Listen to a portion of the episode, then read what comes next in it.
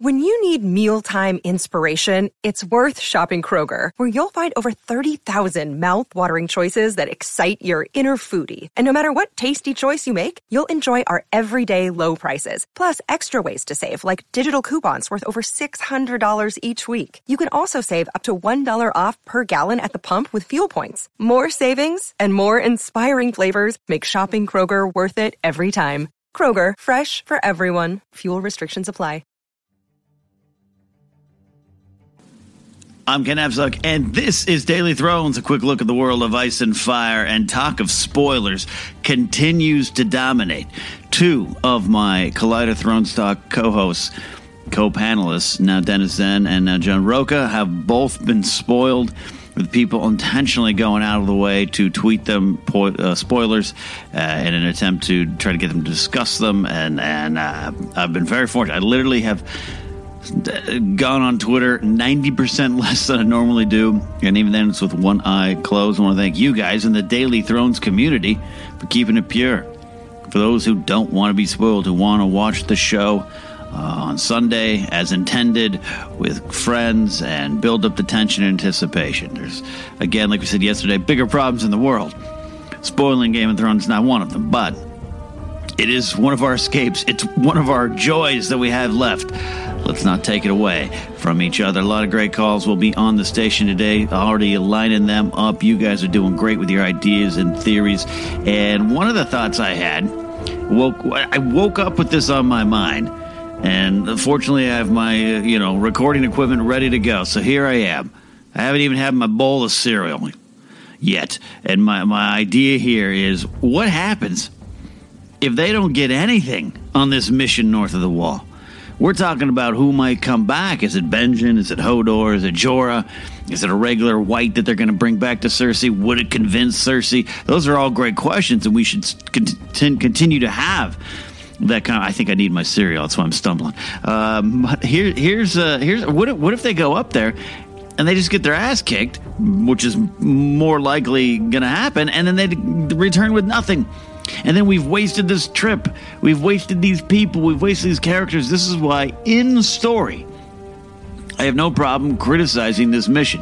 Out of story, just from a production and storytelling and producing standpoint, I think this is great. I think there's just a lot of excitement we're all having. We're all discussing it, so I think it was a good decision as the creators of the show. And, of course, we don't know how we talked yesterday, but we don't know how much this is going to be in the books, if at all. But in story, I'll criticize this. If I was, just like Tormund said, to Davos, aren't you supposed to be the one keeping him from these stupid ideas? If I was a hand of someone up there, king, queen, or whatever, I'd be saying, this is a bad idea, king of the north. Don't do this. So what happens? What happens if Jon returns and he's the only survivor and there is no sample? Cersei's not going to believe him at all. Oh, you went up there and got your ass kicked by some walking zombies. I got a walking zombie. Big deal. This failure here would be devastating to the cause and change the game a lot. Change the game of what they're going to do. Would that then cause Danny to doubt it? Or would the death of, say, Jorah affect her enough where she's like, Eff it. Grab the dragons. We're heading north of the wall. Let's finish this. Maybe she makes a hasty decision that leads to the death of a dragon. And then we got ice dragons. Oh, boy. I'm going to have nightmares tonight. What do you guys think? Let me know here on Daily Thrones. Don't forget, we have a podcast available as well, Apple Podcasts and Google Play.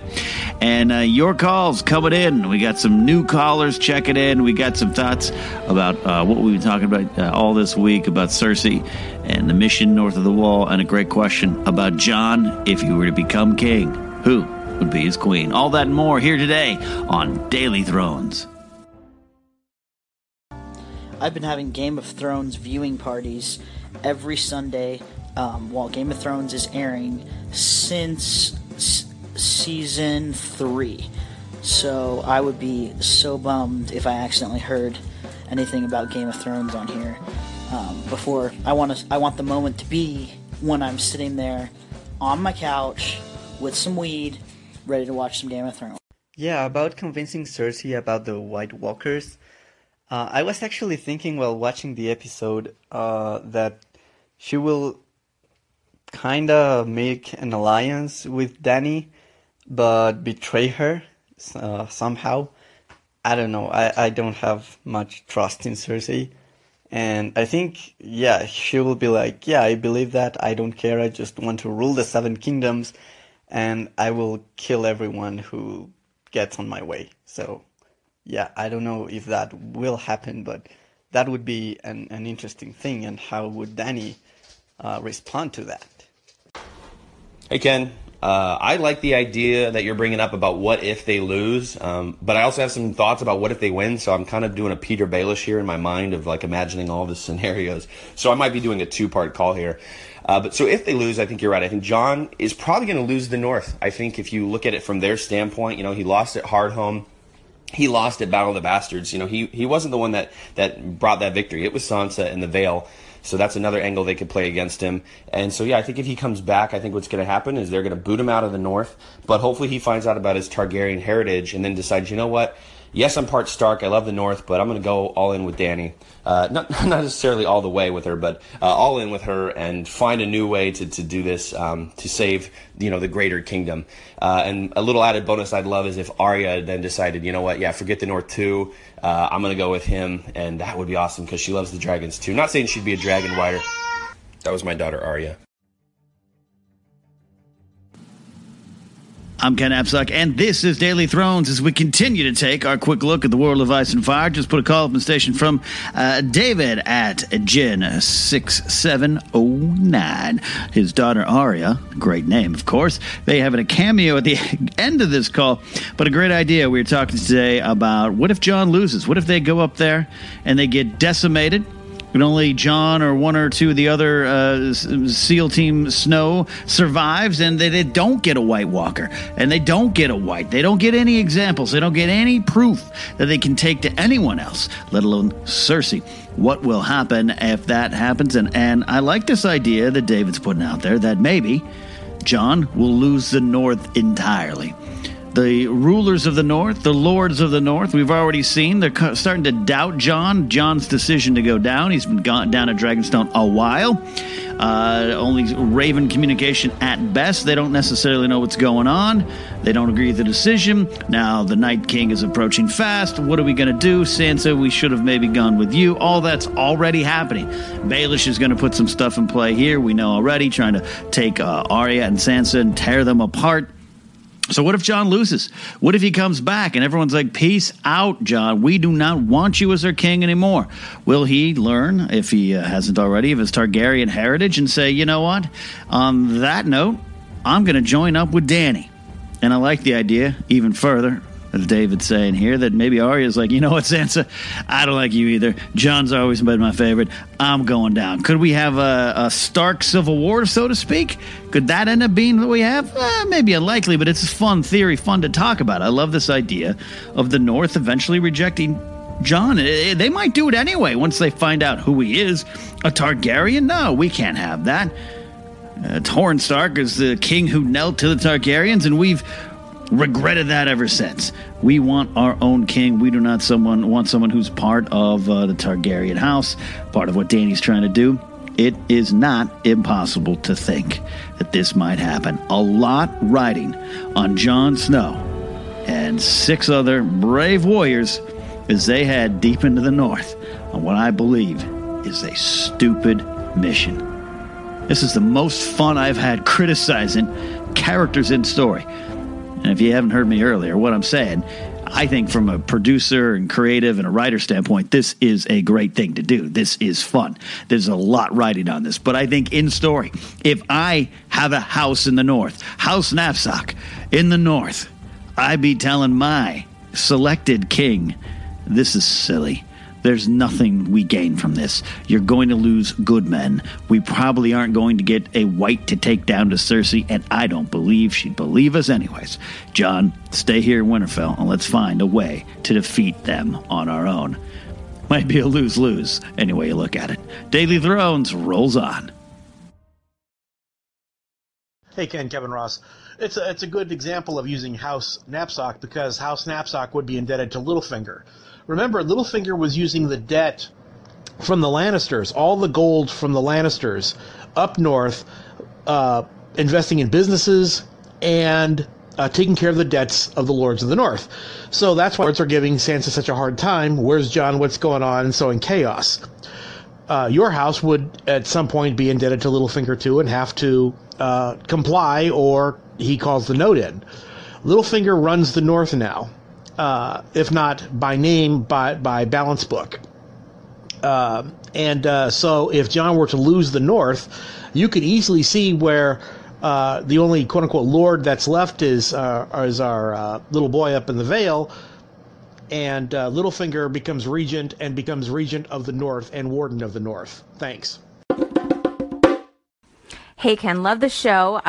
Might be getting ahead of myself here, but after this week's episode, I've been thinking, okay, if Danny takes the throne, how, and if she's barren, how does she continue the Targaryen line, right? We're assuming she's barren. Maybe she's not. Maybe the witch was wrong, but would love to hear your thoughts on that. Alternatively, if Jon takes the throne, because we now know he does have the better claim, who does he marry? Who does he, procreate with to extend the Targaryen line? I mean, the Lannisters and Cersei have pretty much wiped out all of the great houses. And, marriages are usually about creating alliances and peace. So anyway, I got no good answers. Some crazy ideas, but no good answers. Would love to hear your thoughts. Thanks. All right. I love this call from Grace. Happy Grace. With a happy question. Well, kind of. Could be. Potentially. What happens, let's say, Night King is defeated.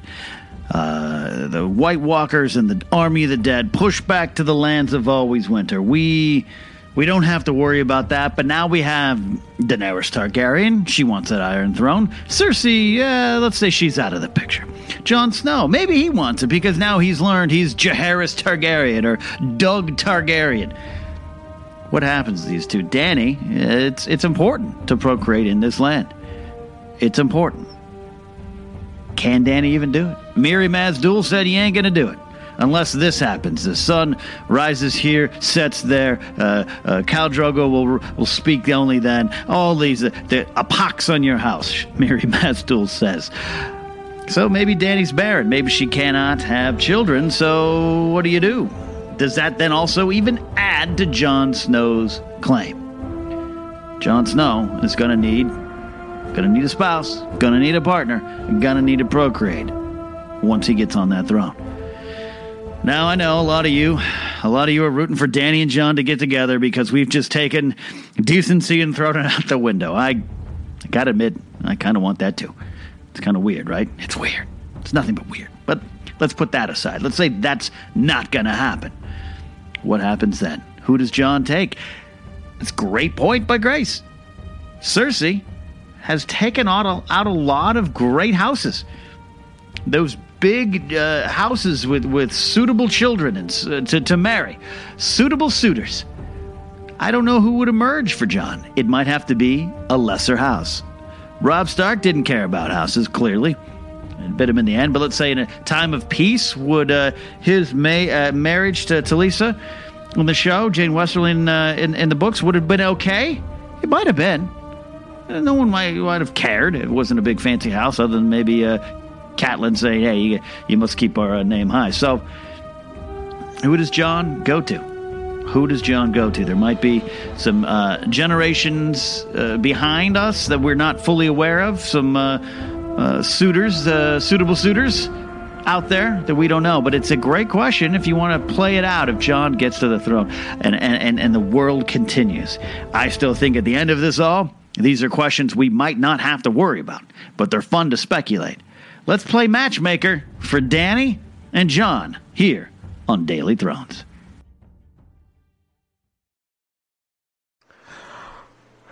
I'm going to take the awkward aunt-nephew relationship and raise you another brother and sister relationship. Now, there's no way in hell the show's going to do this, but I did hear rumors, or not rumors, but I guess old news, that originally George R.R. Martin wanted some sort of romantic relationship, or at least tension, between Arya and Jon in the books originally. So, if he's Targaryen and Arya likes him, why not? Alright, so here's my serious answer to the matchmaking question. How about we join houses Targaryen and Mormont together? Lyanna could marry Jon, and Jorah could marry Danny, which he's been wanting to do for a long time at least. You'd probably have to wait a couple of years with Lyanna, I'm assuming. I don't know how old she's supposed to be in the show. But she's honestly the only other female character besides Gwendolyn Christie I could think of. And on a side note, since I'm Hedge Knight, I was wondering if I could pledge my service to House Knapsack.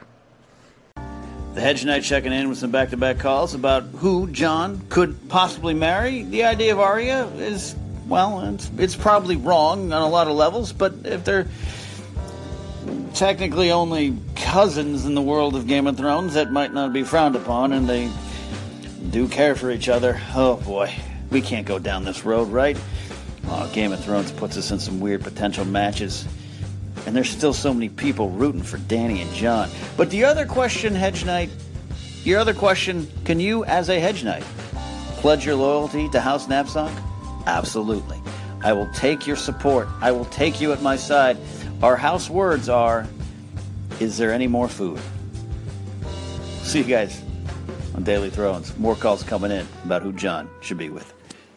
Hey, Ken, so as far as, like, this matchmaker question, great question. For Jon, I actually read an article where someone proposed the best option for Jon would be to marry Sansa. Now, I don't know. I can't get behind that idea. It's just too weird. I know they're just cousins and they're not siblings, but they've thought of, they've thought of each other as siblings their entire lives. But would that actually, though, makes sense in the politics of it, him marrying Sansa? That I could kind of, understand the politics about it. It would kind of work, but when it just gets down to it, I just cannot get behind Jon and Sansa getting married. Well, there you go again. Eric Monroe with a great call about another weird possible union. Could people actually be wanting Sansa and Jon to get together in some way? Man, I'll tell you what. I blame Jaime and Cersei for making inappropriate relationships seem good. I don't know. Not that they have a great relationship. And yeah, Danny and Jon, there's just a lot of people on board for this weird family relationship. So the idea of Sansa and Jon and the political reasons would make sense. Just can't have it happen, though. I also like going back to the Hedge Knight's calls of, Mormont and Targaryen. Lyanna comes of age, Jon and Lyanna. Jorah finally getting with Danny, right? Everyone's happy. Could be pretty interesting. I don't know. What do you guys think? I'll take those calls tomorrow. A lot more coming. Great call about Jon and who he might marry from Happy Grace. Your guys' calls are just as important to Daily Thrones as my own voice, so keep them coming. You can follow me on Twitter at Ken Napzok. Don't forget, this is also available as a podcast on Google Play, Apple Podcast, and you can find us on Alexa and Google Home as well. A lot of places to listen to Daily Thrones. We're so close to episode 6, though some of you might already have seen it. I'm spoiler-free still. I don't know how. I'm surviving. Let's hope it continues. See you next time on Daily Thrones.